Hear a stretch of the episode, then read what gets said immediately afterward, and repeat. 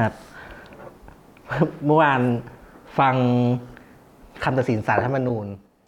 บอกว่าสารตัดสินอะไรเสร็จหมดแล้วครับ ท้ายที่สุดเนี่ย ก็ยังไม่ไวต้องบอกว่าคำวินิจฉัยของสารรัฐธรรมนูญเนี่ย ย่อมมีผู้ที่เห็นด้วย หรือไม่เห็นด้วย ขอให้ตระหนักว่าการวิจารณ์คำวินิจฉัยที่กระทำโดยไม่สุจริต และใช้ถ้อยคำที่มีความหมายหยาบคายเสียดสี หรืออาฆาตมาร้ายจะมีจะมีความผิดฐานละเมิดอำนาจศาลความจริงอันนี้ ข้อนี้ไปอ่านคุณอานนท์มาเมาส์ครับของนิติศาสตร์ธรรมศาสตร์เขาโพสต์ไว้เขาบอกว่าข้อหาละเมิดอำนาจศาลเนี่ยหมายถึงว่า ตีความตามแบบที่ยอมรับอำนาจศาลเต็มเหนียวเลยนะ คือเขาก็หมายถึงว่าเอ่อไปให้ความเห็นไปปลุกเร้าอะไรที่มันเป็นการกดดันศาลที่มีผลต่อคำพิพากษา เพราะฉะนั้นคำถามว่าเมื่อคำพิพากษามันจบแล้ว ความผิดฐานละเมิดอำนาจศาลเนี่ยใช้ไม่ได้อีกแล้วนี่เขาเขาออกมาปรามเฉยๆว่าว่าอย่ามันใช้ไม่ได้อีกแล้วอย่าไงอย่าด่าฉันอย่าด่าฉันนะแต่นี่อานนท์ถ้ามันมีได้เนี่ยอาจารย์อานนท์เขาบอกว่าสาววรวิทย์ถ้ามันไม่ใช่อานนท์ไม่มาเมาส์อาจารย์อานนท์มาเมาส์ครับที่นิติศาสตร์ธรรมศาสตร์บอกว่า ถ้ามันมีได้นี่คือ ถ้าศาลจะเอาผิด ทีนี้มันต้องเป็นความผิดฐานหมิ่นศาลดูหมิ่นศาลซึ่งทีนี้ศาลจะต้องไปร้องต่อพนักงานสอบสวน ต่ออะไรเงี้ยคือเราอาจจะผิดอยู่ดีอะแต่ว่ามันไม่ใช่ขบวนการที่ศาลจะตัดสินเองได้แล้วนะมันมันเป็นกระบวนการที่ต้องเข้าสู่กระบวนการที่ทำปกติแล้ว จะไม่ใช่ว่าถ้าละเมิดอำนาจศาลเนี่ยศาลเรียกเราไปจำที่คุณสุรณีโดนได้ไหมอ่าอันนั้นคือคำพิพากษามันยังไม่จบไงเนี่ยนั่นคือมันยังคือยังไม่เกิดคำพิพากษาพอเกิดคำพิพากษาแล้วเนี่ยมันสามไม่สามารถที่จะเอาความผิดฐานละเมิดอำนาจศาลได้แล้ว เนี่ยเป็นการวิจารณ์อยู่ข้างนอก เพราะฉะนั้นเนี่ยการวิจารณ์เหล่านั้นเนี่ยมันจะต้องถ้าจะเขาจะเอาผิดเขาต้องไปเดินไปแจ้งความตำรวจอืมแล้วที่ผมเปิดคุยวันเนี้ยเพราะผมตลกดีอ่านเครียดเลย แบบโอ้โหอ่านแล้วสุดท้ายฟันธงว่าก้าวไกลเอ่อล้มล้างใช่ไหมครับแก้ไขเท่ากับล้มล้างแล้วก็ตอนท้ายประโยชน์ท้ายว่า วิจารณ์ศาลวิจารณ์ศาลด้วยนะครับอย่างไรไม่มีน่าคจะวามเป็ผินด เป็นครั้งแรกหรือเปล่าที่ศาลตบท้ายด้วยแบบนี้ ปกติก็ไม่เห็นปกติในจะในตบในท้ายในบอกว่าในคำในคำแถลงเขาจะมีในอยู่คำแถลงแล้วที่เป็นรายลักษณ์อักษรเนี่ยจะจะเขียนจะเขียนไว้อยู่ แต่นี่พูดแต่นี้พูดด้วยด้วยแต่นี่พูดออกมาด้วยเลย แล้วก็คือคือผมคิดว่าไอ้ที่มันเอ่อมันมีอะไรหลายอย่างที่มันมีมันผิดปกติทางกฎหมายอยู่ มันไม่ได้เข้ามันไม่ได้เข้าหลักการทางกฎหมายเอ่อ คล้ายๆกับว่าอันอันตั้งแต่แรกเนี่ยใช่ไหมฮะก็คือว่าตั้งแต่แรกเนี่ยไอ้มาตราเนี้ยมันคือการสั่งระงับการกระทำใช่ไหมสั่งระงับการกระทำคือคือเอาวักท้ายอาจารย์นักลินทร์ก่อน มาตราเนี้ยมันบอกว่าสั่งระงับการกระทำเดี๋ยวผมดูนิดนึงอาจารย์วักท้ายที่อาจารย์นักลินทร์ปราดอ่านเป็นคนสุดท้ายใช่ไหมเอ๊ะเขายังเรียกอาจารย์กันอยู่วะเรียกเรียกเรียกเรียกเอาก็แกเป็นแกเป็นตุลาการแล้วเนี่ยฮะ เรียกเรียกท่านแล้วกันเรียกท่านเออศาลชอบเรียกเออท่านลูกเอ่อท่านนครินทร์ถ้าเพื่อนนักวิชาการที่ผมเห็นในในโซเชียลมีเดียก็จะเรียกว่าพี่ป้างเอาเหรอเอออาจารย์ป้างอะไรอย่างเงี้ยอะไรพี่ใช่ไหป้ามงฮะคือเอ่อคล้ายๆกับว่าเขาบอกว่าไงเหมือนกับว่า ห้าม เดี๋ยวผมดูก่อนใช่ไหมเขาบอกว่าสั่งห้าม เลิกการกระทำเลิกการแสดงความคิดเห็น การพูดการเขียนการโฆษณา และการสื่อความหมายวิธีอื่น เพื่อให้มีการยกเลิกประมวลกฎหมายอาญามาตรา 112 อีกทั้งไม่ให้มีการแก้ไขประมวลกฎหมายอาญามาตรา 112 โดยวิธีการซึ่งไม่ใช่กระบวนการทางนี้โดยชอบที่จะเกิดขึ้นต่อไปในอนาคตด้วย สังเกตคำว่าอนาคตไหมครับครับห้ามถึงอนาคตมาตราสีบการรัฐธรรมนูญเนี่ยมันให้สั่งหยุดการกระทำ ไม่ตัวบทมันไม่ได้เขียนว่าให้ห้ามไปถึงอนาคต แล้วแต่ศาลมีอำนาจห้ามไปถึงอนาคตอะอะคือคือคำถามก็คือว่าเนี่ยอย่างที่พรรคก้าวไกลอาจารย์ปิยบุตรบอก เขาไม่ได้เขาไม่ห้ามเรื่องการแก้ไขเรื่องโทษใช่ไหมแล้วแล้วไงอะเขาในข้อเขียนเขาเอ่อตอนกลางเขาบอกว่าไม่ได้ห้ามแก้ไขเรื่องโทษใช่ป่ะเขาห้ามสี่ข้อ อะไรเงี้ยแล้แต่วว่าแก้ห้ามแยกหมวดห้ามห้ามแยกห้ามแก้จากหมวดหมวดความมั่นคงใช่ไหมครับห้ามห้ามยกเว้นโทษยกเว้นโทษแล้วก็ห้ามไม่ให้ต้องยอมต้องห้ามยังยำร้องไม่ได้อืเอมอไม่ให้ไม่ให้สำนักพระราชวังเป็นผู้ร้องเองอะไรต่างๆเนี่ยมันไม่มีเขียนเรื่องโทษใช่ป่ะแต่คำถามคือสมมติก้าวไกลไปยื่นแก้เรื่องโทษอะฮะเขาห้ามไว้อีกอะหรือก็เดี๋ยวก็ในคำคำสุดท้ายของนักครินทร์เนี่ย ในอนาคตใช่ไหมห้ามไปถึงอนาคตอะอืมคือเพราะว่าตอนนั้นอะจะมีการตีความกันอีกรอบนึงอะคือเออบอกแล้วว่าก็บอกว่าห้ามทำในสิ่งที่ก้าวไกลเสนอตอนเนี้ยห้ามละ เข้าข่ายล้มล้างไอ้สามสี่ข้อที่เขาเสนอนะ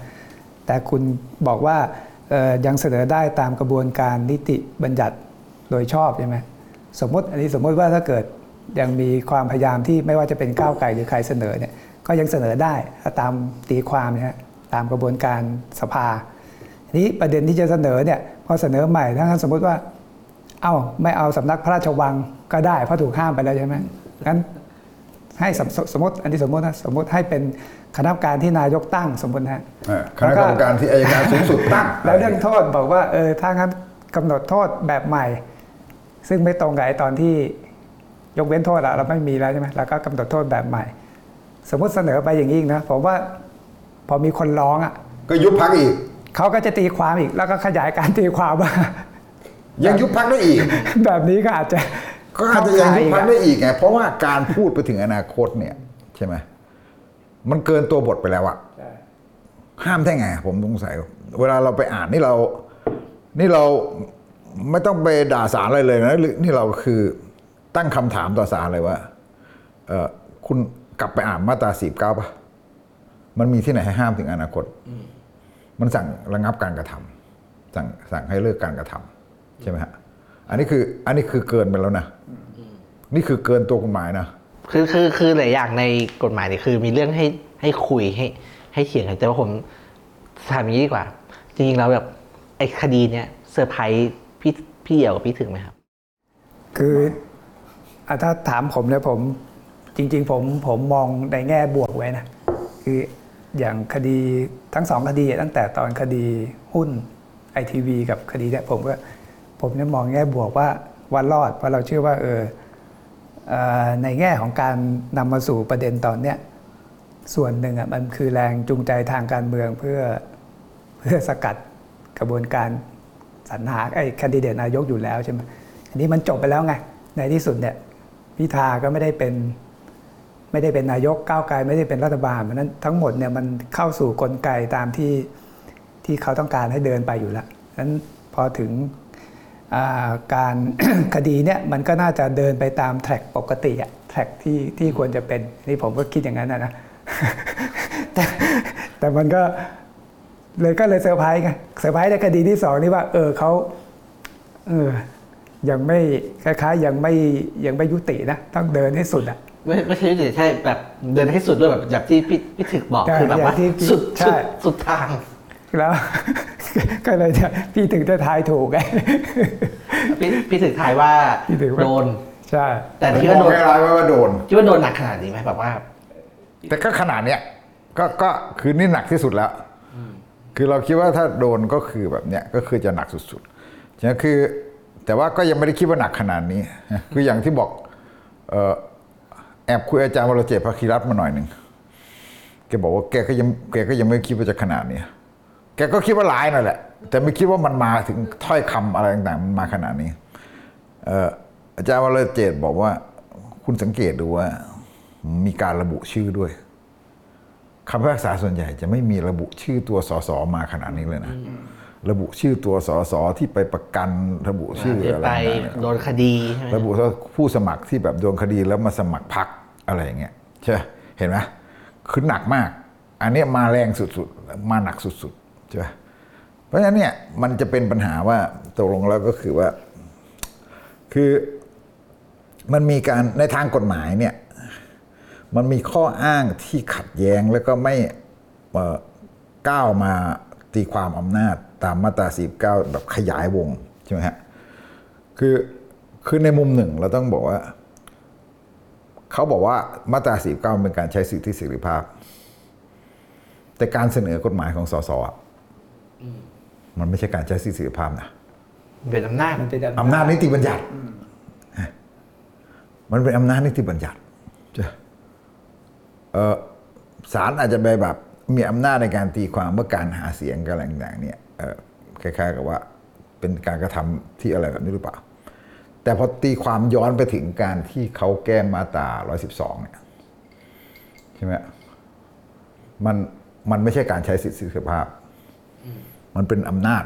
เป็นหน้าที่ของสสด้วย หรือแม้แต่รัฐบาล ทีนี้แล้วโดยระบบปกติเนี่ยการเขียนกฎหมายการเสนอกฎหมายเนี่ยเนี่ยมันก็จะต้องเข้าสู่สภา สมมติมันผ่านเข้าสู่สภาไม่ว่ากฎหมายใดก็ตาม มันเข้าสู่สภาเสร็จแล้วใช่ไหมฮะเอ่อ มันก็จะมีการส่งให้สารรัฐธรรมนูญพอผ่านกระบวนการสภากอดทูลเกล้าก็จะส่งให้สารรัฐธรรมนูญตีความว่าขัดรัฐธรรมนูญหรือไม่ อันนั้นเป็นขั้นนั้นเป็นอำนาจสารรัฐธรรมนูญแต่อันนี้สารรัฐธรรมนูญก้าวมาตรงนี้อะก้าวมาตั้งแต่เขาเสนอกฎหมาย กฎหมายยังไม่เข้าสภาเลยนะยังไม่ได้เข้าสภาเลยถูกสภากันไว้ไม่ให้เข้าใช่ก็ยังบอกว่า เอออันเนี้ยกลายเป็นแบบกลายเป็นผลของการที่เอาไปประมวลรวมมาทั้งหมดเนี่ย อะไรนะเขาเรียกว่าอะไร ซอกกร่อนอะไรนะช็อกกร่อนแล้วก็จะนำไปสู่การเอออะไรนะใช่มันมีศัพท์ของเขาอยู่ เออเนี่ยเอ่อการซอกกร่อนเนี่ยเขาเขารวมเอาพฤติกรรมทั้งหมดอืมซึ่งบางคนอาจจะเรียกว่า บางคนเขาก็ใช้คำว่า ทฤษฎี conspiracy อืม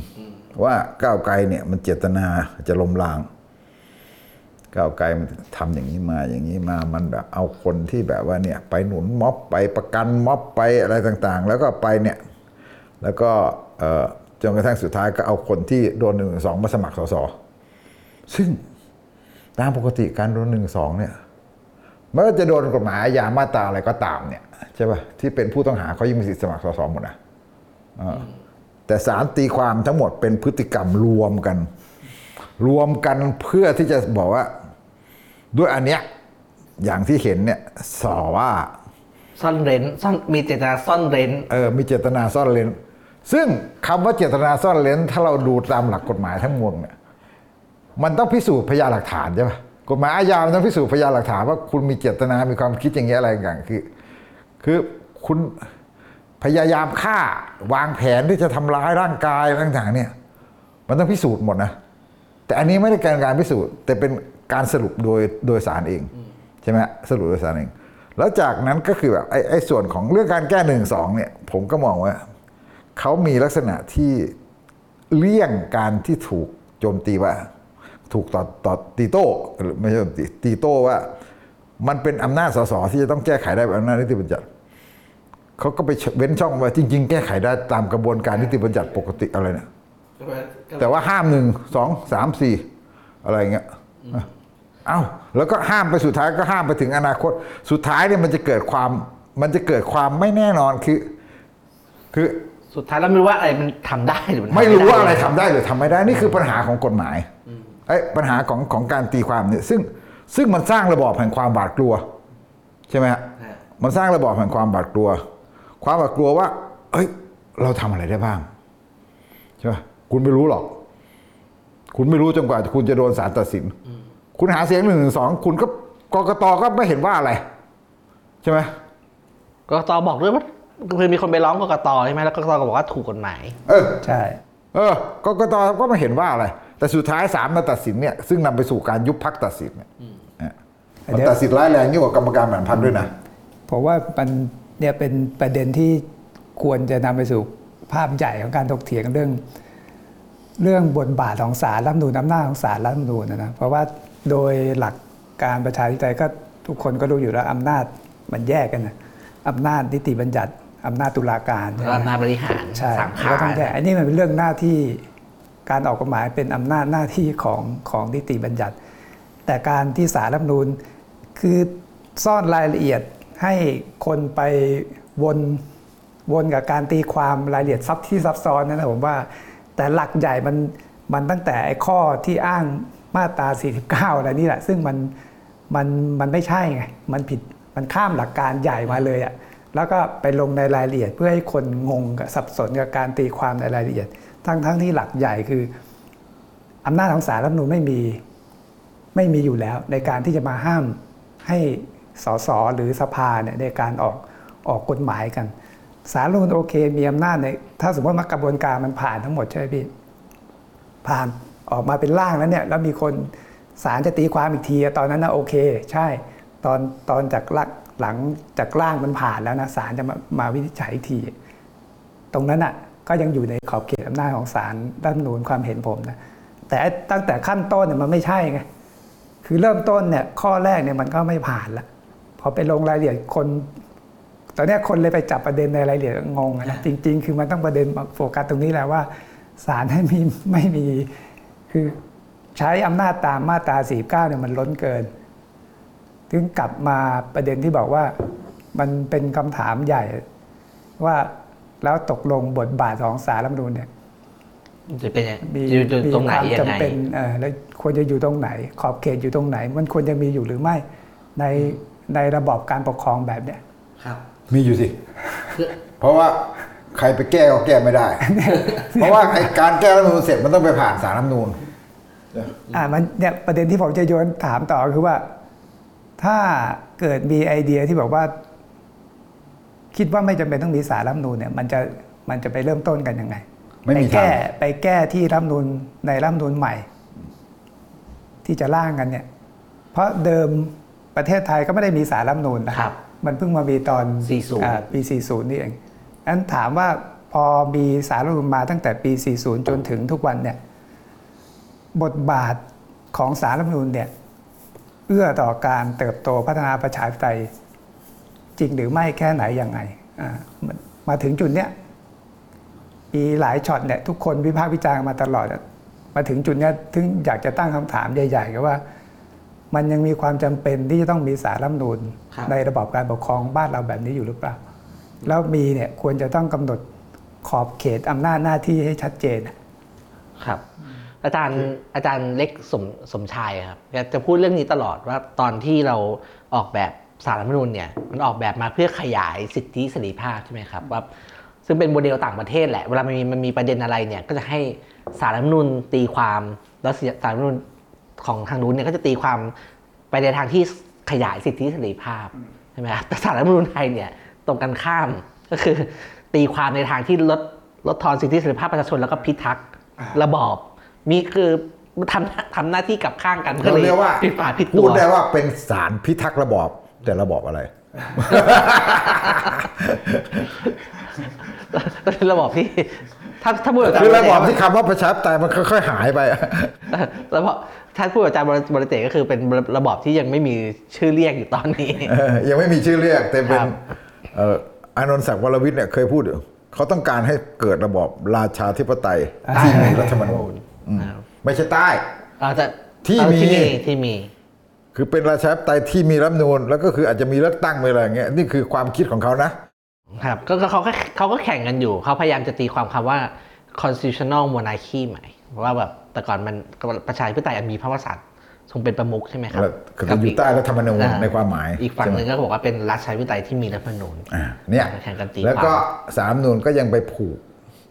คำว่า อันล่วงละเมิดไม่ได้นะอันเป็นที่เคารพสักการะล่วงละเมิดไม่ได้เนี่ยเข้ากับมาตราหนึ่งหนึ่งสองอันเนี้ย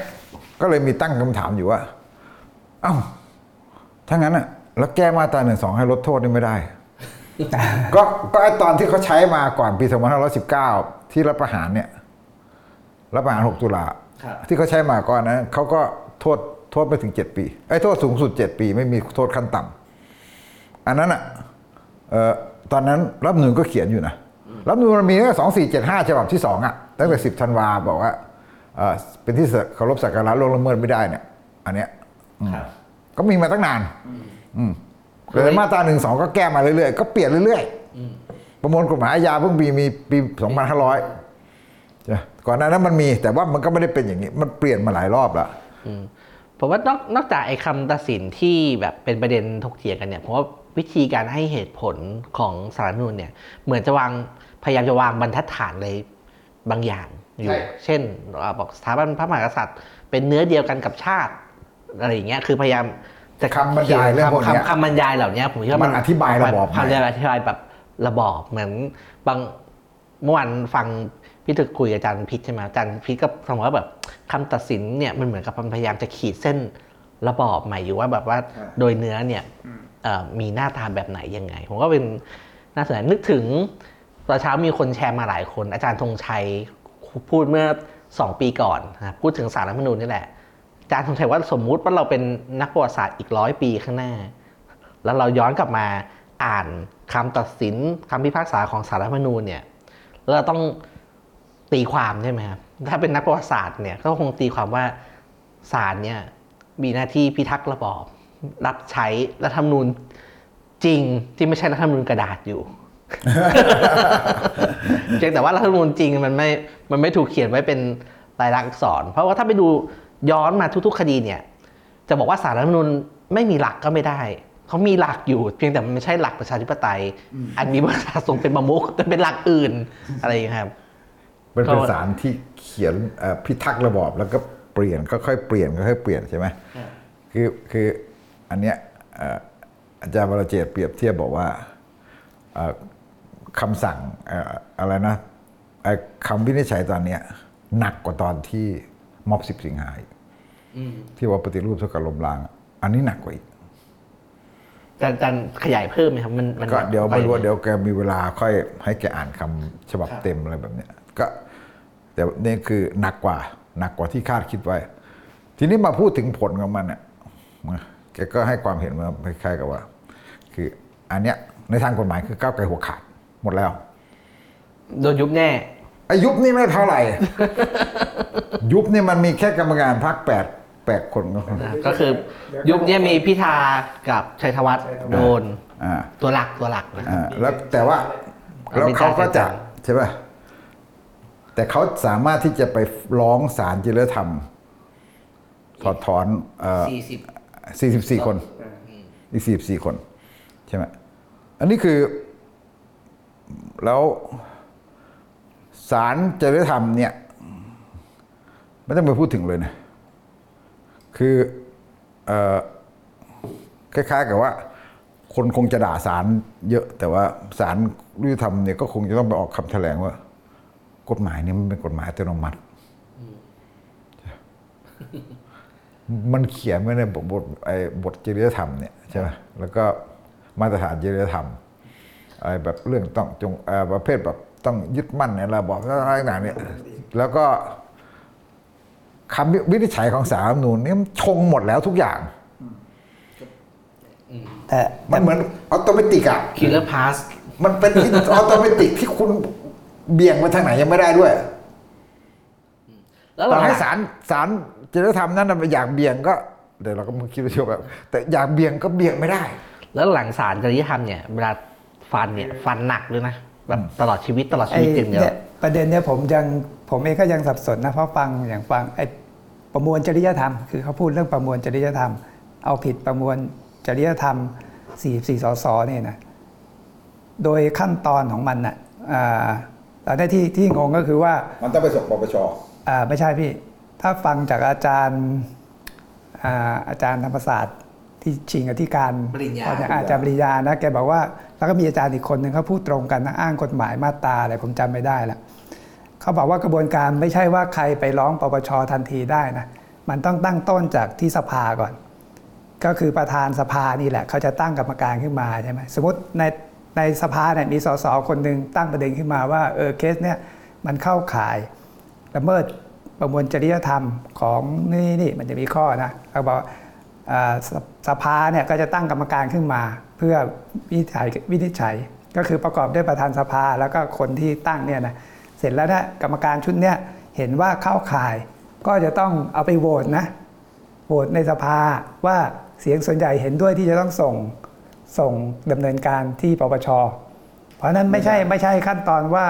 คนไปยื่นร้องที่ปปช อันนี้คืออาจารย์ปริญญาว่างี้เลยเขาอ้างกฎหมายพี่มีสองคนที่ที่พูดอะแล้วสภาเนี่ยพอเสียงส่วนใหญ่โหวตเห็นชอบว่าให้ส่งไปดำเนินการที่ปปชเรื่องก็จะไปปปชปปชสืบสวนนู่นนั่นนั่นเสร็จก็จะไปที่ศาลฎีกาแผนแผนกคดีอาญาผู้ดำรงตำแหน่งทางการเมืองเพื่อวินิจฉัยเรื่องนี้แหละเรื่องจริยธรรมไม่ใช่ศาลฎีกาพูดพูดมากับทางการอันศาลนี่แหละเป็พี่จริยธรรมคนละอันกัน คนละอันกันาเนี่ยมันมีศาลจริยธรรมเนี่ยมันตั้งขึ้นมาตามรัฐธรรมนูล60 ไอสารดิกาเผด็จการนักการเมืองเนี่ยมันมีมาตั้งแต่ 40 แล้วก็อันเนี้ยก็สังเกตสิว่าปรินาเนี่ยที่โดนอะมันไม่ได้ผ่านมติสสอะไรเลยนะช่อก็โดนนะใช่ช่อก็โดนแต่ชอบพ้นสสแล้ว แต่หมายถึงว่าปรินาก็ไม่ได้ผ่านมติสสเลยนะไม่ได้ผ่านนะ อันนั้นมันคือ อันนั้นมันคือมาตรฐานจริยธรรมของสภา อันนี้คือเรื่องมาตรฐานจริยธรรมของศาลและองค์กรอิสระ ซึ่งให้บังคับใช้กับสสด้วย เพราะฉะนั้นเนี่ย ผมจำได้ว่าคือแต่เดี๋ยวไปค้นมาตราดู แต่ผมยืนยันว่าปรินาเนี่ย เราจำได้ใช่ไหมไม่ใช่มติสสที่ส่งไปให้ปปชไม่ใช่ อันนี้อันนี้ไม่แน่ใจแต่แต่ที่ผมยังสับสนอยู่เพราะว่า ใช่ใช่อันนี้ผมก็ยิงคิดว่าปริญญาสับสนเออมีแล้วไม่ใช่ไม่ใช่จำปริญญาคนเดียวนะพี่ ใช่ยุทธพรอิสระชัยก็พูดอ่าคือแต่คนคือละอัวันนเนี้ยนะนะอ้างเออกฎหมายเนี่ย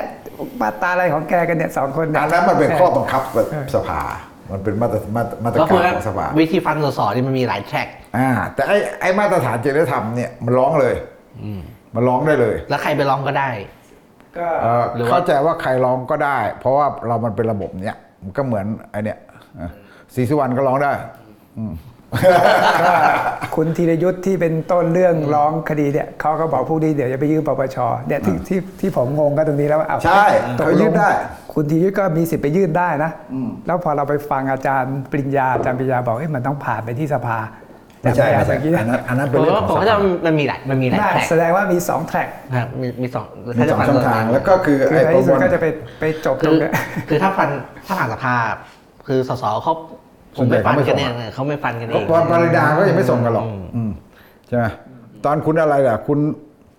ขนาดอุกสวอะยังไม่ยอมส่งแค่แค่ส่งตัวคุณอะไรล่ะคุณเดี๋ยวนะที่โดนข้อหาลูกป่าที่ประจีนอะใช่ไหมอ๋อลำตรีแล้วมช่วยนตรีศึกษาช่วยศึกษาครับ นั่นก็นั่นก็ส่งตรงเลยไม่เห็นผ่านสภาเลยใช่ไหมครับเพราะฉะนั้นเนี่ยส่งตรง อันนี้คืออันนี้คือสิ่งที่มันเกิดขึ้นเลวร้ายที่สุด ผมคิดว่า คือถ้าเราหันมามองในทางการเมืองอะเนี่ยมันเป็นอะไรที่คล้ายๆกับว่า เครือข่าย เครือข่ายอำนาจเนี่ยคล้ายๆกับว่า เกิดฉันทามติมีฉันทามติว่าเออเอาก้าวไกลไปไม่ได้อืมเนี่ยแล้วก็คือเอ่อใช้วิธีกดบีบ อย่างเงี้ยให้ยอมจำนนให้คนให้คนยอมจำนน แล้วก็เอ่อคล้ายๆกับว่าเหมือนกับบอกว่าขู่ว่าเป็นการขู่ในตัว ถ้าเกิดม็อบอีกก็จะปราบอีกอะไรเงี้ยนะคือลักษณะเนี้ยนะคือการที่จะบีบแบบสุดๆแล้ว แล้วก็จะทำให้คนยอมจำนวนคุณทำมาหาปิ้งไกลคุณอยู่ไป หรือบางคนเห็นช่องทางก็พลิกกลับข้างไปอยู่เขา ไปอยู่กับเขาเราจะได้อำนาจได้ผลประโยชน์อะไรเงี้ย นี่คือนี่คือเราทิศทางที่ระบอบนี้จะดำเนินต่อไปโดยที่ประชาชนจำนวนมาก โกรธแค้นอึดอัดแต่ทำอะไรไม่ได้อืมนี่คือวิธีทางที่เขาเขาต้องการใช่ไหมฮะ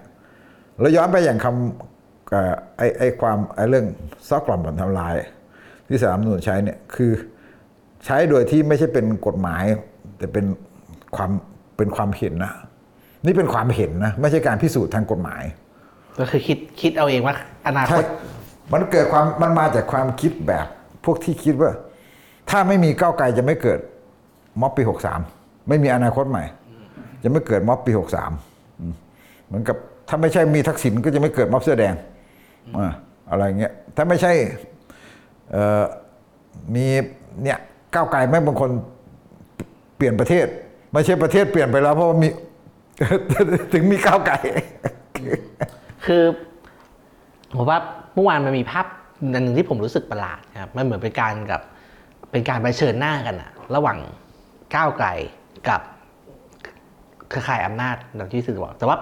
เหมือนกับพรรคการเมืองอื่นเนี่ยไม่อยู่ในสมการเลย คือทุกพรรคเนี่ยอยู่ในที่ตั้งเงียบหมดอย่าง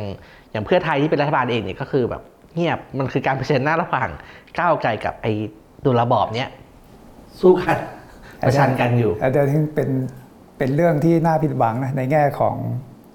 ของคนที่เป็นนักการเมืองเป็นพรรคการเมืองอะคือคุณไม่กล้าที่จะยืนหยัดเรื่องอำนาจอำนาจนิติบัญญัติของคุณอะ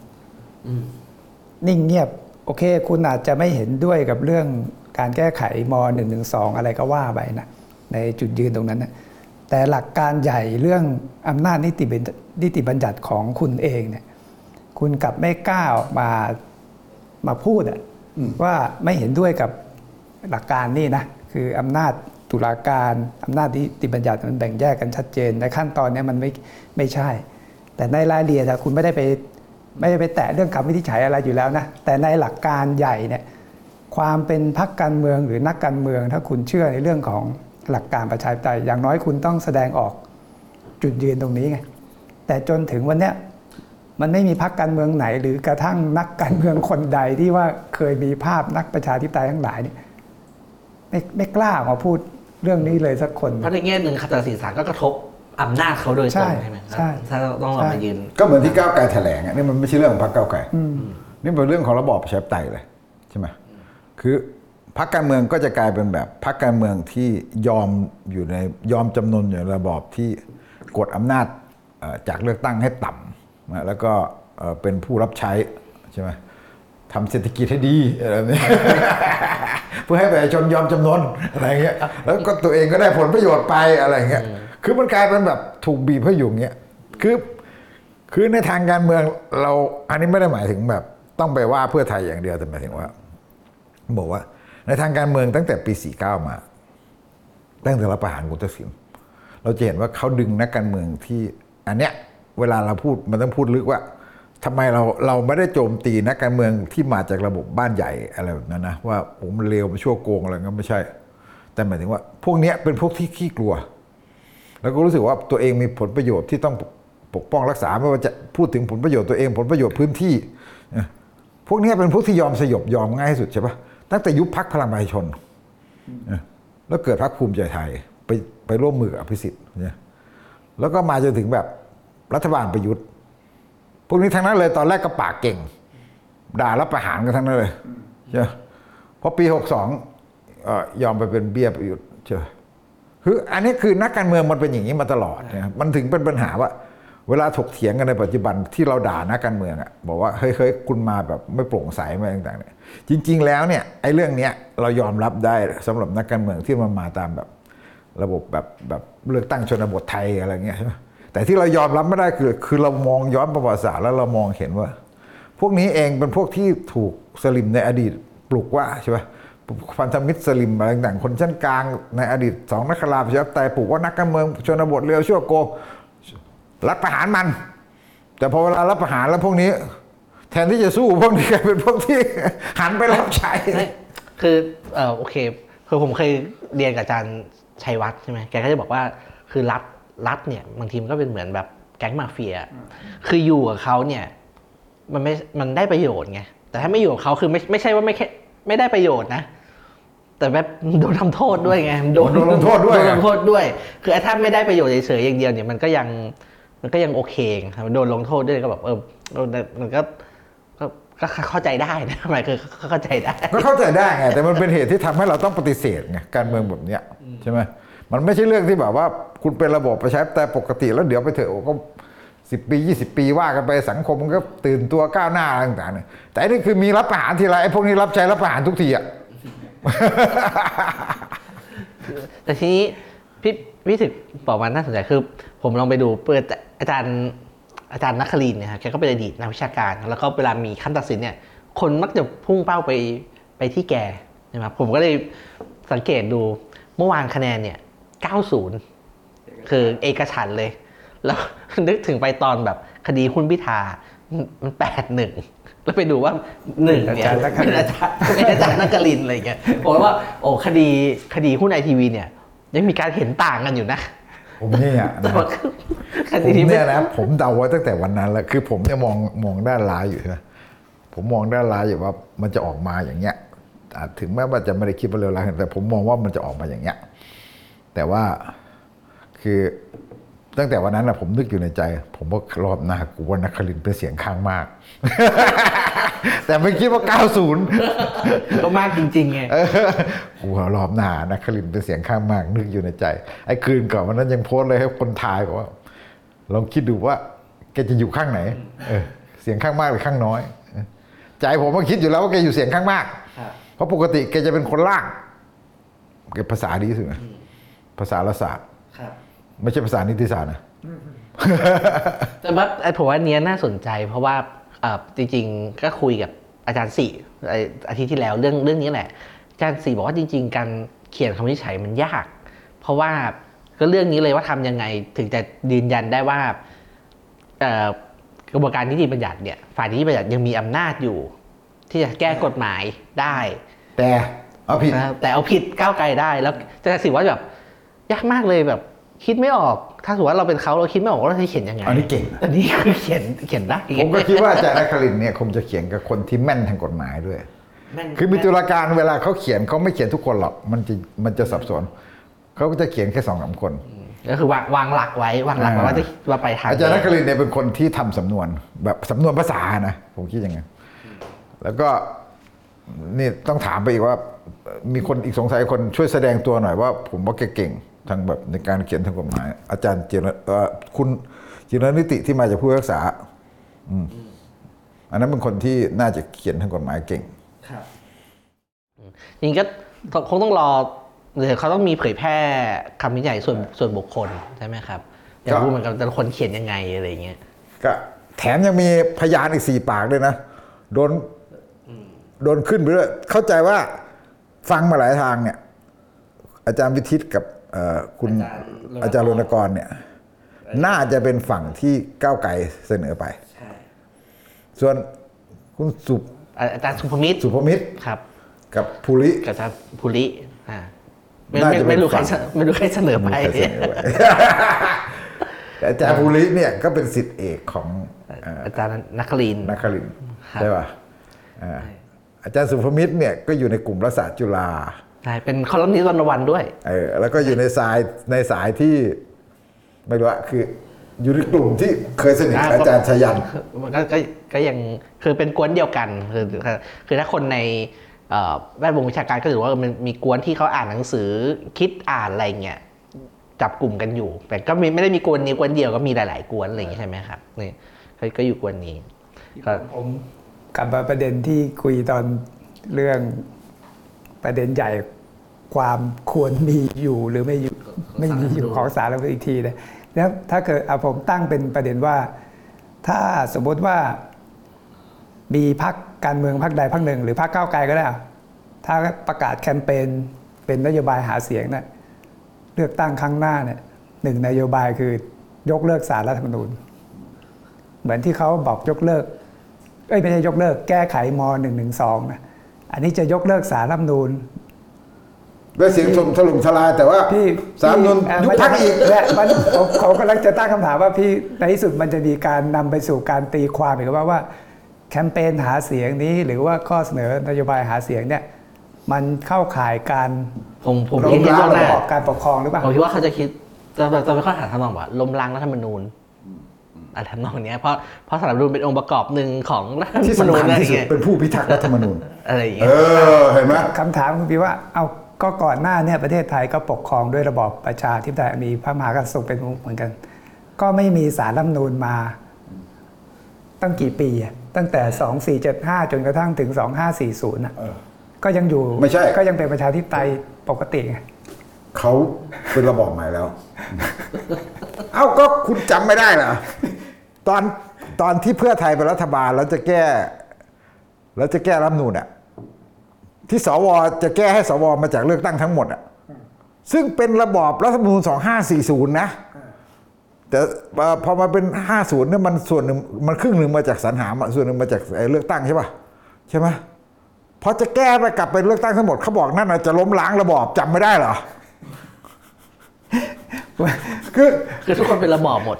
เออ คือระบอบที่มันกำหนดโดยสารรัฐธรรมนูญสารรัฐธรรมนูญคือระบอบไงตกลงเป็นอย่างนี้ใช่ไหมสารรัฐสารรัฐธรรมนูญใหญ่สุดไปคือคือสารรัฐธรรมนูญคือระบอบเรามองอนาคตข้างหน้าเนี่ยไม่ชัดลุงเนี่ย ผมยังคิดว่า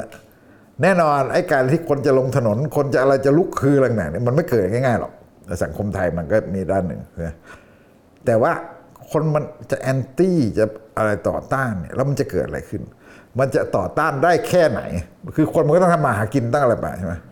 มันแล้วมันจะต่อต้านได้แค่ไหน ไม่มีศรัทธาไม่เหลือศรัทธาไม่อะไรต่างๆ ต่อสิ่งที่มันเกิดขึ้นนี่แล้วอะไรเงี้ยแต่มันจะต้องทนอยู่แล้วมันจะเกิดอะไรใช่ป่ะทีนี้มันจะมันจะมีองค์ประกอบอื่น ๆ ประกอบไหมเช่น ผมคิดว่าปัญหาเรื่องเรื่องทางเศรษฐกิจเรื่องทางอะไรต่างๆ เรื่องทาง นะความวิบัติต่างๆ ที่มันจะเกิดขึ้น ซึ่งอันเนี้ยผมยังคิดว่ามันมันต้องดูอะคือเนี่ยคือ ความไม่พอใจมันเกิดขึ้นแน่ความไม่พอใจมันเกิดขึ้นแน่ แต่ว่ามันจะแบบคล้ายๆกับว่ามันจะระบายออกได้แค่ไหน คือคนก็รู้ว่าหนึ่งลงถนนมันถูกปราบ แล้วสองก็คือทำไงมันก็ไม่สำเร็จคือเขาคุมหมดทั้งปืนทั้งกฎหมาย แล้วก็บังคับให้ยอมจำนนเนี่ยทีนี้เอาไง อันเนี้ยแต่ว่า ปัจจัยอื่นๆมันจะมันยังจะตามมาอีกนะผมยังคิดว่าปัจจัยทางการเมืองมันก็ไม่ได้บอกว่ามันจะนิ่ง มันไม่ได้บอกว่ามันจะนิ่ง แล้วมันไม่ได้บอกว่าเอ่อนะคล้ายๆ กับว่ามันจะราบลื่น คุณไม่มีฝ่ายค้านเนี่ย ด้านหนึ่งเนี่ย ฝ่ายค้านหายไปสี่สิบห้าสิบคนเนี่ยตอนนี้ยังไม่หายตอนนี้ยังไม่เออหายนี่คือคือคือสมมุติฝ่ายค้านหายไปเนี่ยนะ แน่ใจเหรอว่ามันมันกลายเป็นระบอบที่ดี มันกลายเป็นเออเออคล้ายๆ กับว่าทำให้รัฐบาลแบบอยู่ได้ ไม่ใช่นะ ผมยังคิดว่าคนมันจะไม่ม็อบแบบแบบนี้แต่มันจะมีการต่อต้านรัฐบาลอะไรเนี่ยมันจะมีไงเพื่อไทยเนี่ยมันไม่เหมือนกับผมพูดหลายทีว่ามันไม่เหมือนกับตอนที่ยุบอนาคตใหม่เพราะว่าประยุทธ์มันดูเป็นหนึ่งเดียวกับระบอบอำนาจเพื่อไทยมันยังมันยังไม่ถึงขนาดนั้น ถึงคนโกรธคนอะไรต่างๆเพื่อไทยมันก็ยังไม่ยังไม่ได้ยังไม่ได้รู้สึกว่า เพื่อไทยมันเป็นหนึ่งเดียวกับระบอบอำนาจนี้ แต่เพื่อไทยจะเป็นคนรับเผือกร้อนเนี่ย ใช่ เพื่อไทยเป็นหนังหน้าไฟ แล้วคนก็จะรู้สึกว่างั้นกูก็เผาหนังหน้าไฟก่อนพี่ถึงคนหนึ่งอันที่เผาไปแล้ว นั่นแหละคือวิธีทำลายพักเพื่อไทยที่ได้ผลที่สุด หลังจากพยายามยุบพักก็โต ยุบพักก็โตเลยต้องมาจบด้วยวิธีแต่การแต่แบบนี้แต่พี่ถึงพูดมาก็ผมว่าก็น่าสนใจคือก่อนก่อนคุยกันก็คุยกับกับพี่เอี่ยมเหมือนกันว่าตอนเนี้ย อันหนึ่งที่ผมว่าคนรู้สึกนะ คือ ตอนเลือกตั้งเนี่ยรู้สึกว่าแบบอำนาจอยู่ในอยู่อยู่ในมือใช่ไหมครับ ซึ่งโอเคมันก็ต้องรออีก 3 ปี 3 ปีกว่าใช่ไหมกว่าจะเลือกตั้งรอบใหม่ แต่ผมว่าแบบไอ้การเนี่ยคำตัดสินรอบเนี้ยมันจะส่งผลอะไรต่อสเลือกตั้งสวไหมการเลือกตั้งสวรอบเนี้ยอืมผมว่าแบบแต่ถ้าเป็นเกมที่เรายังเดาไม่ออกมันจะออกมาแล้วยังมันไงเป็นอำนาจที่เขาคุมไม่ได้แล้วตอนนี้แล้วตั้งสวเนี่ยผมยังคิดอยู่ว่าเขาจะทำยังไงไม่ให้มันเกิดการเลือกตั้งสว จะร้องสามนูนใหม่ไหมร้องสามนูนว่าไอ้การเลือกตั้งสวเนี่ย มันจะเป็นแบบเอ่อมันจะทำลายระบอบประชาธิปไตย อันมีพระราชทรงเป็นประมุขก็มันก็ต้องงานต้องมันก็ต้องมีมีเหตุหน่อยสวต้องเข้าชื่อกันไงสองร้อยห้าสิบสวเนี่ยอาจจะเข้าชื่อกันเนี่ยไปร้องสามนูนเออนี่มันจะสุดขั้วไปหน่อยไหมพี่เออมันเป็นไปได้นะหรือว่าไม่ก็มีใครไปไปอะไรนะไป ไปไปเป็นสวแล้วหาเสียงไงว่าจะแก้แล้วมันนูนอะไรอย่างเงี้ยหาเสียงไม่ได้ก็ห้ามหาเสียงเออแล้วทีนี้มันก็อาจจะแบบเนี้ยบอกว่าเนี่ยถ้าไม่มีอำนาจสวโหวตนายกเนี่ยจะแต่งตั้งโหวตนายกสวจากการแต่งตั้งโหวตนายกเนี่ยมันจะซ้อก่อนบ่อนทำลายระบอบเออเดี๋ยวเดี๋ยวเดี๋ยวเดี๋ยวเดี๋ยวเขาหาว่าเสียดสีเฮ้ยคำว่าซ้อก่อนบ่อนทำลายในสามหนุนไม่ได้ใช้เป็นคนแรกใครจะมาเลยไอ้พวกเนี่ย พวกนักเลงคีย์บอร์ดสายที่แบบเนี่ยสายที่เกลียดก้าวไกลเขาใช้มาก่อน ผมผมว่าที่คุยเรื่องจะยังไงต่อเนี่ยทางออก คือมันไม่มีทางออกจริงนะในแง่ของประชาชนว่า คุณจะแสดงออกความโกรธความไม่พอใจยังไง ไอ้ลงถนนเนี่ยมันไม่คนไม่ลงอะไรอย่างที่พี่พี่ถึงวิเคราะห์อยู่ว่าละมันมีนู่นนั่นนี่เยอะแยะ ในที่สุดทางออก ของประชาชนก็มีอยู่ทางเดียว ก็คือที่ครูหาเลือกตั้งเท่านั้นเอง ถ้าตามกติกาทุกวันนี้นะซึ่งก็เป็นจริง ๆ ก็เป็นทางออกที่ที่ถูกต้องนั่นแหละ เป็นวันที่คนประชาชนมีอำนาจในการแสดงพลังสูงสุด ซึ่งจริง ๆ ถ้าสมมติเลือกตั้งภายในวันสองวันนี่นะผมยังเชื่อว่าแลนสไลด์เลย สมมติถ้าเลือกกันตอนนี้นะ เพราะอารมณ์อารมณ์ความไม่พอใจเนี่ยมันมันคลุกคุ่นค่อนข้างรุนแรง แต่แน่นอนว่ากว่าจะถึงวันนั้นนะมัน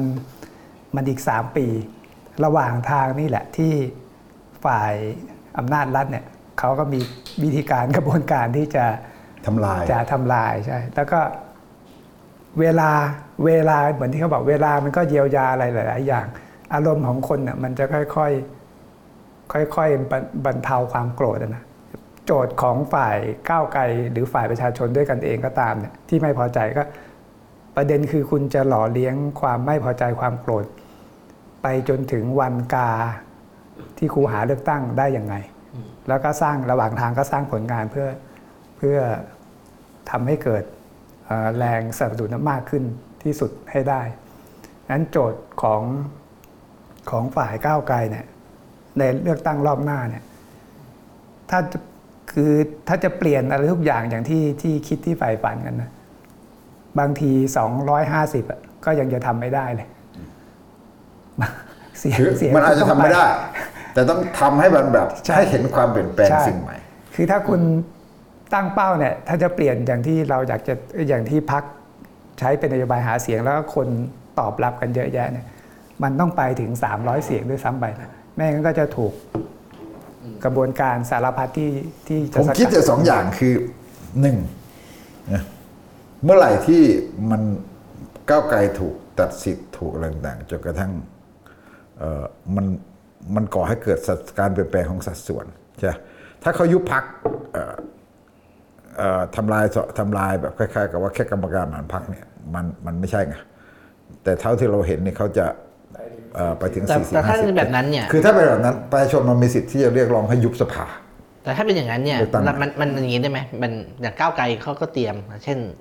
40 คนนั้นน่ะก็ลาออกใครเป็นปฏิริษีเนี่ยเขาละก็ไม่เป็นไรลาออกเดี๋ยวเขาก็เตรียมได้แต่ว่าประเด็นก็คือว่าเขาอาจจะรับมือกัน แต่ว่าถ้ามันเกิดความสูญเสียขนาดนั้น มันมันเป็นเหตุที่อ้างได้ว่าคุณทำลายสัดสัดส่วนของสภามันถูกทำลาย ความสมดุลของสภาถูกทำลาย มันสามารถที่จะเรียกร้องไปสู่การเลือกตั้งใหม่ตอนตอนตอนไทยรักไทยโดนโดนยุบเนี่ยก็ไม่ไม่รู้ตัวเลยอะไรไม่รู้ตัวอืมไม่รู้ตัวเลย อยู่ดีก็ตอนนั้นก็แล้วเราก็ตอนนั้นก็โดนเราก็โดนโดนตัดสิทธิ์ไปเลย คือตัดสิทธิ์ไปเลยตอนนั้นมันไม่ได้มาจากปฏิมันไม่ได้มีเลือกตั้งไม่ได้มีปฏิริษีอะไรด้วย ไม่เกี่ยวกันไม่แบบไม่ใช่แบบเดียวกันใช่ไหมแล้วก็อันที่สองผมว่าประชาชนก็ต้องออกสนับสนุนการเคลื่อนไหวนอกสภาที่ไม่จำเป็นต้องชนโดยตรง ก็ทำงานเชิงประเด็นนี่แหละขับเคลื่อนไป คุณ มันจะนำไปสู่การสนับสนุนของการเคลื่อนไหวนอกสภา เรื่องต่างๆ ในประเด็นต่างๆอะไรต่างๆเนี่ยคือนำสร้างการเคลื่อนไหวนอกสภาให้มากมายหลากหลายที่สุดใช่ไหมซึ่งเขาไม่มีเหตุผลที่จะปราบใช่คุณจะจับจะอะไรก็ว่าไป แต่ว่าคือมันก็สู้กันในกระบวนการกฎหมายปกตินะอันนี้คือการต่อต้านอำนาจรัฐด้วยการเคลื่อนไหวนอกสภาและการทำลายรัฐทำลายรัฐที่เป็นอยู่ด้วยการเคลื่อนไหวนอกสภาด้วย อันเนี้ยผมคิดว่ามันจะเป็นสิ่งที่เอ่อเนี่ยมันมันทำได้เนี่ยคือสร้างการเคลื่อนไหวที่มันกระจัดกระจายที่อะไรต่างๆเต็มไปหมดนะแล้วก็มีการสนับสนุนการช่วยเหลือสร้างเครือข่ายแบบเนี้ยเครือข่ายแบบประชาชน อันนี้ความจริงน่าสนใจนะวันก่อนไปฟังอาจารย์สุรชาติมาแกทิ้งปริศนาซึ่งผมไม่ทันซักอะ่ะแกบอกประเทศไทยมันไม่เคยมีขบวนการประชาธิปไตย เคยคิดกันสมัยปีสามห้ามันไม่มี แกบอกว่าแล้วแกห้าเคยเห็นสามอะ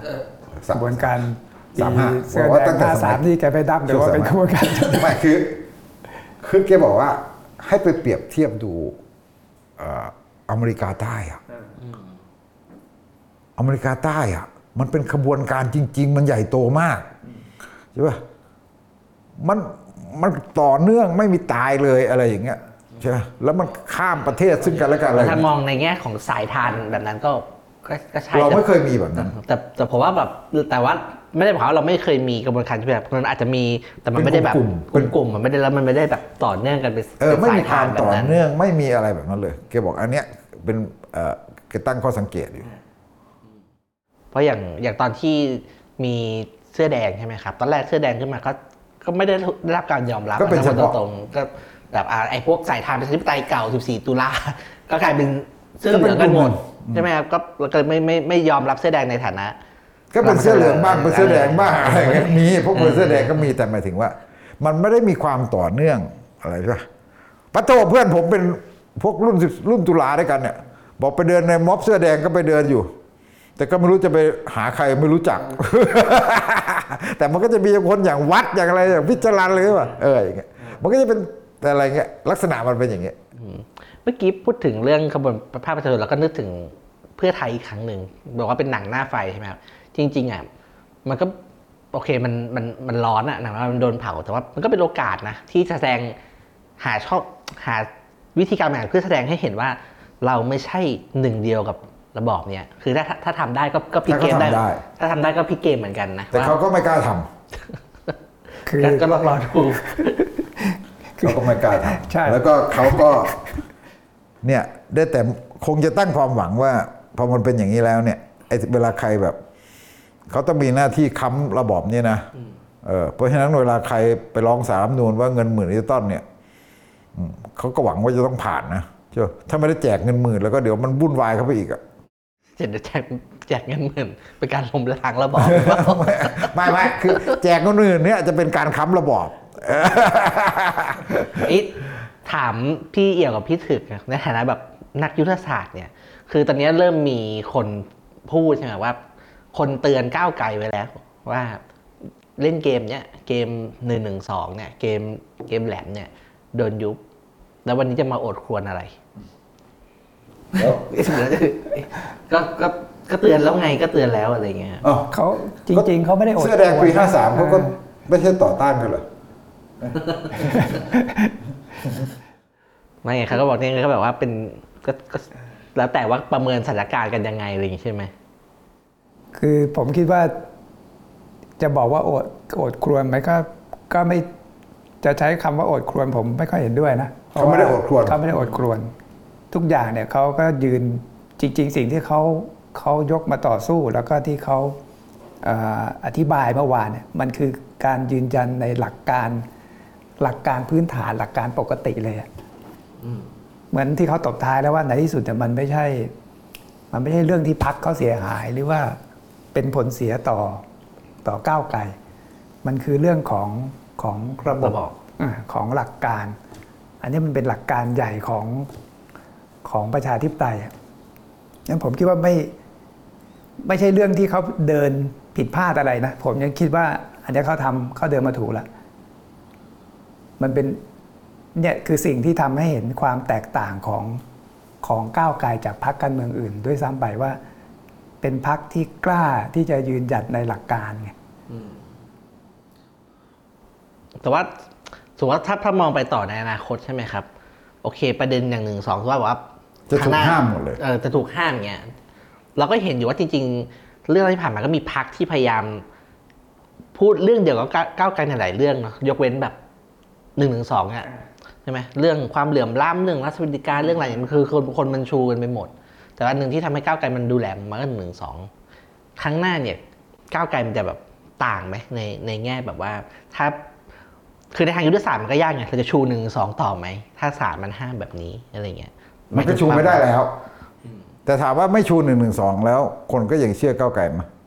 ในเรื่องเรื่องของความความใหม่และความเปลี่ยนแปลง คือผมย้อนไปผมก็จะบอกว่า ปะโถเอ้ยมันคนสิบสี่ล้านที่มันเลือกก้าวไกลมันไม่ได้เลือกเพราะหนึ่งหนึ่งสอง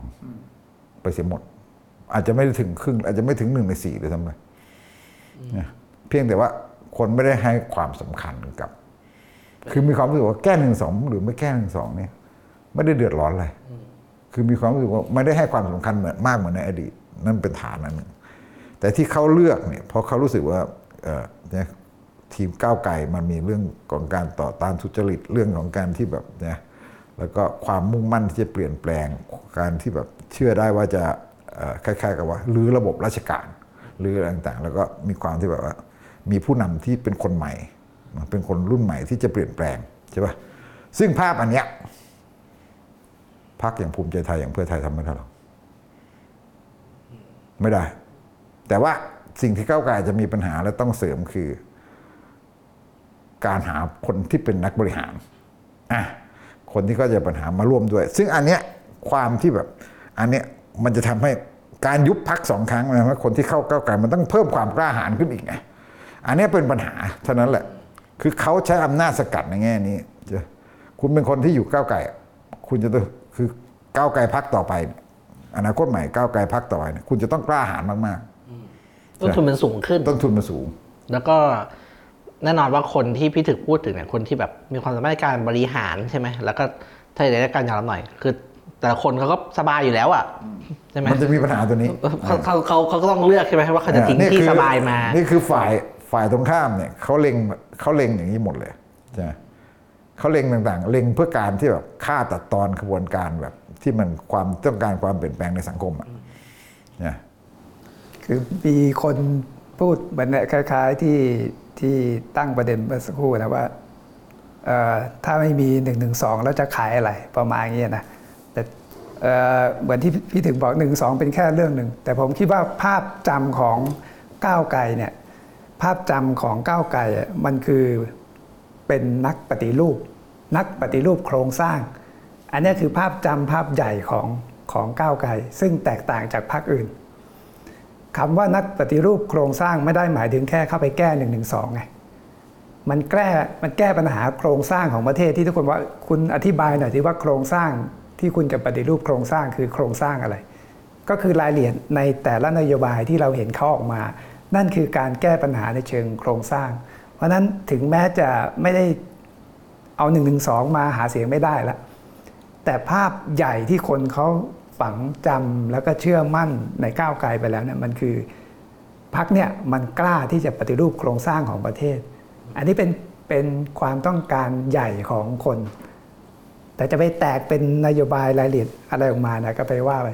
ซึ่งอันนี้ผมว่ายังไงเนี่ยภาพเนี้ยมันมันถูกประทับตาให้ก้าวไกลไปแล้ว แล้วก็ไม่มีพักไหนที่สามารถ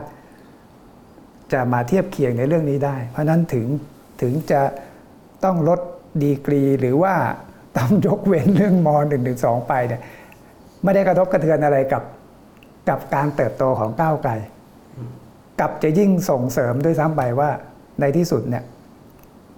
การกระทำที่เขาถูกเล่นงานจากเรื่องเนี่ยอย่างที่บอกว่ามันจะทำให้คนเนี่ยยิ่งสะสมอารมณ์ความโกรธความไม่พอใจ และพร้อมที่จะเข้าไปสับสนุนก้าวไกลให้มากขึ้นกว่าเดิมด้วย อันนี่ผมผมผมมองเอออย่างนั้นอะแถมนึงถ้ายิ่งเทียบกับเพื่อไทยนะ ตรงๆเลยเอ่อภาพลักษณ์ของความที่ต้องการการเปลี่ยนแปลงปฏิรูปโครงสร้างประเทศเนี่ย ยังไงก็เพื่อไทยทำไม่ได้ เพื่อไทยยังไงยังไงก็ก็ทำไม่ได้นะเพื่อไทยแต่ว่าเพื่อไทยอาจจะอวดได้ตัวเองว่า มีฝีมือบริหารมากกว่าจะมีประสบการณ์มีฝีมือในด้านการบริหาร แต่ มันก็ต้องดูกันดีกว่าตกลงนี้คุณจะไปรอดไหมบริหารเศรษฐกิจตอนนี้คนเริ่มดันแล้วแล้วก็คนรุ่นถัดไปของคุณเนี่ยยังไงยังไง หมดพี่อ้วนหมดอะไรพวกเนี้ย รุ่นหมอมิงรุ่นอะไรพวกเนี้ยหมอเลียบเอ่อาจารย์พันศักดิ์อะไรต่างๆเนี่ยเมื่อวานคุณภูมิธรรมยังเพิ่งทวิตอยู่เลยว่า ถ้าไม่ทำ digital wallet จะเกิดเหมือนวิกฤต40 เนี่ย พี่เอี่ยวก็โพสต์พี่วิจารณ์เลย คนรุ่นนี้ยังมีคนเชื่อถือนะหมดรุ่นเนี่ย แล้วแล้วความเชื่อถือก็ถูกเริ่มถูกตั้งคำถามหนักนะพี่ที่บอกคนก็เริ่มมานั่นแล้วว่าอันนี้เหรอเก่งเก่งเศรษฐกิจ เออ เก่งเศรษฐกิจจริงเหรอที่ผ่านมาภาพลวงตาเปล่าเนี่ยทุกคนตั้งคำถามหนักละใช่ สั่นคลอนความเชื่อมั่นเดิมอะซึ่งมันเป็นมันเป็นภาพจำเดิมจากไทยรักไทยแล้วไงก็ แล้วก็วิกฤตแล้วก็เรื่องก้าวไกลกระทบเขานะไม่ใช่ไม่กระทบ เห็นไหมหุ้นตกอะ คุณยังไม่ทันแสดงฝีมือเศรษฐกิจเลยก็ขอโทษทีถึงห้าเดือนนะนะเออแต่ว่าคุณยังไม่ทันแสดงฝีมือเศรษฐกิจเลยก็คือ ถึงแม้จะเพิ่งห้าเดือน คุณยังทำอะไรไม่ได้มากเลยจะนอกจากเดินสายเดินสายเป็นเป็นข่าวในสื่อใช่ไหมอันเนี้ยเสร็จแล้วคุณเจอไอ้นี่อีกคนความเชื่อถือความที่การเมืองมันไม่นิ่งคนที่มันจะไม่มาลงทุน ความเชื่อการมั่นลงทุนมันจะน้อยลง ซึ่งไอความสามารถในการแข่งขันเราก็แย่อยู่แล้ว อะไรต่างๆ เหล่านี้คือยิ่งลำบากมากเลยสำหรับเพื่อไทยไม่ต้องพูดถึงแรงกดดันทางการเมืองความเป็นหนังหน้าไฟต่างๆเนี่ยใช่ไหมโหพูดถึงเรื่องนักลงทุนก็นึกพอดีเมื่อวานก็มีเพื่อนที่อยู่ต่างประเทศเป็นนักข่าวอะไรเงี้ยครับนักข่าวแล้วก็นักวิชาการเขาก็ตามเรื่องเมืองไทยมาเขาก็บอกว่า อืม คือดูดูไปดูมาเขาบอกประเทศประเทศเราเนี่ย เริ่มดูมันดิ่คล้ายงลงดูเขาบอกเริ่มดูคล้ายๆ แบบกัมพูชาพม่าพม่ามากขึ้นคือเขาบอกว่าแบบอันนี้แบบคือเขาบอกเขาเขารู้จักเมืองไทยในระดับหนึ่งแต่ว่าเขาบอกว่าเวลาเห็นข่าวเขาบอกตั้งแต่ปีที่แล้วแหละอย่างเคสแบบพิธาที่แบบว่าอยู่ดีออกไปกลางสภาเลยใช่ไหมแล้วก็มาเคสเคสเนี่ยคือโอเคเขาไม่ได้มองการเมืองไทยซับซ้อนมากเขามองว่าเอ๊ะพรรคนี้ทำไมมันมันชนะการเลือกตั้งมา แล้วมันโดนโดนเล่นงานซ้ำๆๆไงเขาบอกว่าแบบก็เหมือนกัมพูชานะเขาบอกแต่สำหรับคนเมืองนอกคือเขาไม่ได้ซับซ้อนเนี่ย แต่ก็เออก็เป็นมุมที่น่าคิดว่า คนมองมาจากข้างนอกเนี่ยมันก็มองเราอาจจะมองอีกแบบหนึ่งนั่นแหละคือสิ่งที่ soft power ไทยอยากให้มอง soft power นี่มันคือมันคือความหมายว่าคนต่างประเทศมันมองเราอย่างไงเอ่อไม่ว่าจะเป็นได้อะไรต่างๆความสวยงามต่างๆแต่มันรวมทั้งหมดอะคุณไปทำเรื่องการท่องเที่ยวเรื่องอะไรต่างๆ เรื่องอาหารเรื่องนักมวยเรื่องอะไรต่างๆเนี่ยเอ่อ มันแต่ถ้าซอฟต์พาวเวอร์ในภาพรวมมันภาพลักษณ์คนไทยมันยังเป็นภาพลักษณ์ประเทศไทยมันเป็นอย่างเงี้ยใช่ไหมเหมือนเรามองพม่า เวลาเราดูข่าวองซานซูจีที่ถูกรัฐบาลฐานพม่ากระทำเนี่ยช่วงหนึ่งเราก็รู้สึกอย่างนั้นนะเออเราก็งงนะว่าทำไมมันเกิดว่าเอ้ยเกิดขึ้นได้ยังไงเออทำไมมันเอ้ยมันประเทศนี้มันน่าไปนะ